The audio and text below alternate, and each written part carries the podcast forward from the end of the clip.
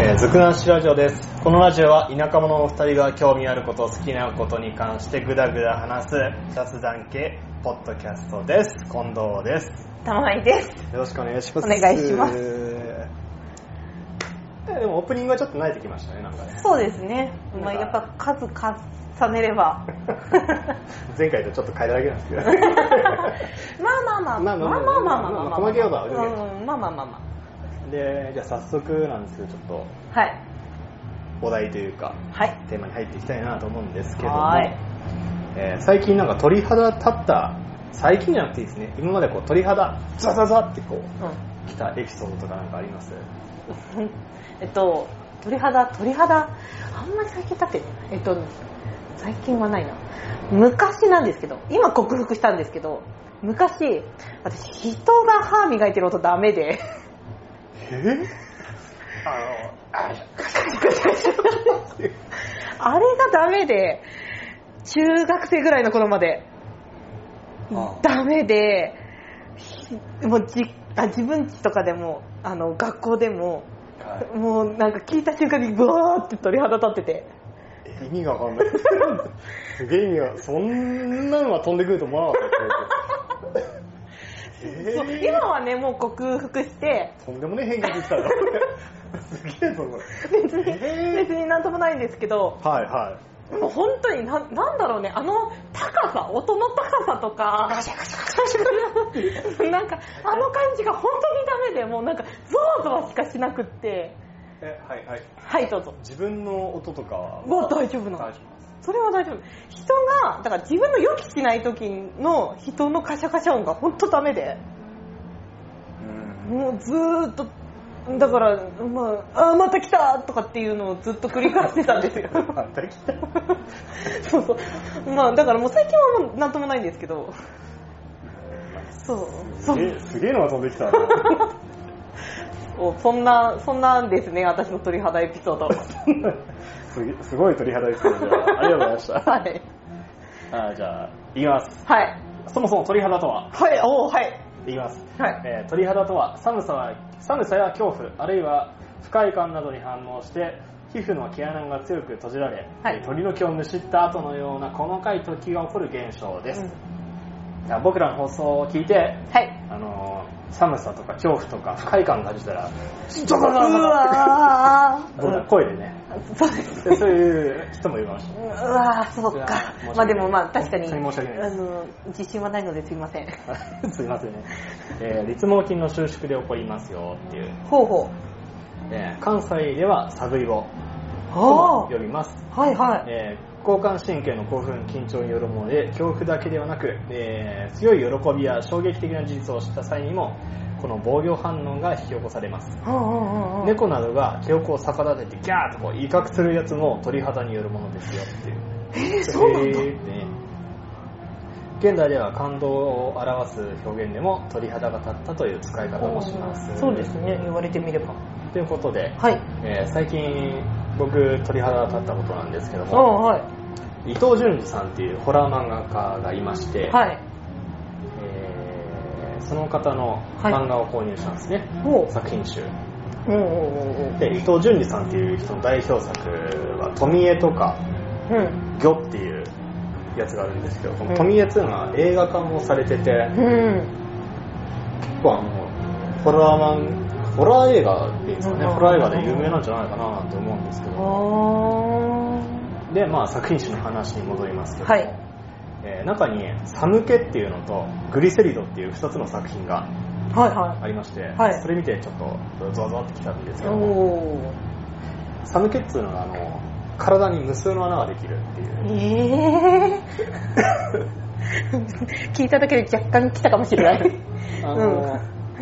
鳥肌大事なんですよこう500円玉未満くらいの穴が無数にパパパパパパパパパパパパパパってできるっていううん話うんなんですうんあともう一個グリセリドっていうのははい油をテーマにしたものであ、あはいはいえー関連するものとしてニキビニキビはいニキビが出てきますとうんでニキビ潰したことありますおうそりゃブリッてなるじゃないですかうんなりますねあれ、潰した時ズワってなんないですかうんそっかえうんまあまあまあまあブイってやって、ブイって出てくるうと、んゾワってなる。はあその時ははなんですあはあーあってなるんですけどうんうんうんうんそのニキビが顔面中にバババババってできちゃって、それをうん顔手のひらをこう顔にこう何ですか押し当てて、一気にブリブリブリブリっていうシーンがあってそれ気持ち悪いじゃないそれはさすがに気持ち悪そいじゃないれはさすがに気持ち悪いまあそれがうんあってまあ今日ちょっとザザザってきたんですけどうんその2つの作品に個人的にまあ共通するんじゃないかなって思うのは集合体ああはいはいはいはいあまあうんそうだね数があるからこそ数があるからこそ気持ち悪いんじゃないかっていうところで、はいはいちょっと調べてみたんですけど、はいその世の中には集合体恐怖症っていう、いわゆるなんかトライポフォビアっていううんのがあるらしくて、はいはいはいはいわかりやすいところだと、うんあのーペットボトルの水滴、はいはあの冷たいところからうあんったかいところにい出して、はいはいはこう汗かくじゃないですいか、うペんッうトボんトうル、んブリブリブリブリはいブリって。似てますねあれも見る人から、その恐怖症っていうか、見る人から見ると、めちゃめちゃ気持ち悪いらしいんです。へえ僕は幸いそれ感じたことないんだうんですそうですねありがたいなってあ思りいがますけたいどまあそうですねあれにあれで気持ち悪いって思ってたらなかなか生きていくの大結構や変ばいですうん普通にコップとか死んじゃいますもうんんね大変大変日常生活が大変あとカエルの卵ですとかあもうあでもでもそれはきっとまあ比較的嫌だっていう人まもあ気持ち悪い方なんいいるんじゃないですかでもほらプリッとしてるだけのまあまああまあまタピオカ大丈夫な人は大体大丈夫だと思うああまあま あまあプリッとしてるなんまあまあかまね大体大丈夫だと思うんですそようでねすねあのタピオカミルクティーのあのミルクティーだけ全部スタートのあータピオカの底見るの大丈夫なら大体大丈夫だとう思うんんうんうんまあ確かにそうです ねですよ大体あ卵だなぐらいのまあ似たかやとかのもんですからねあれそねこから出てきたっていうとねまた気持ちう悪い度ん合いが変わってくると思うんですけどうんうんうん大丈夫じゃないかなと思うんですよね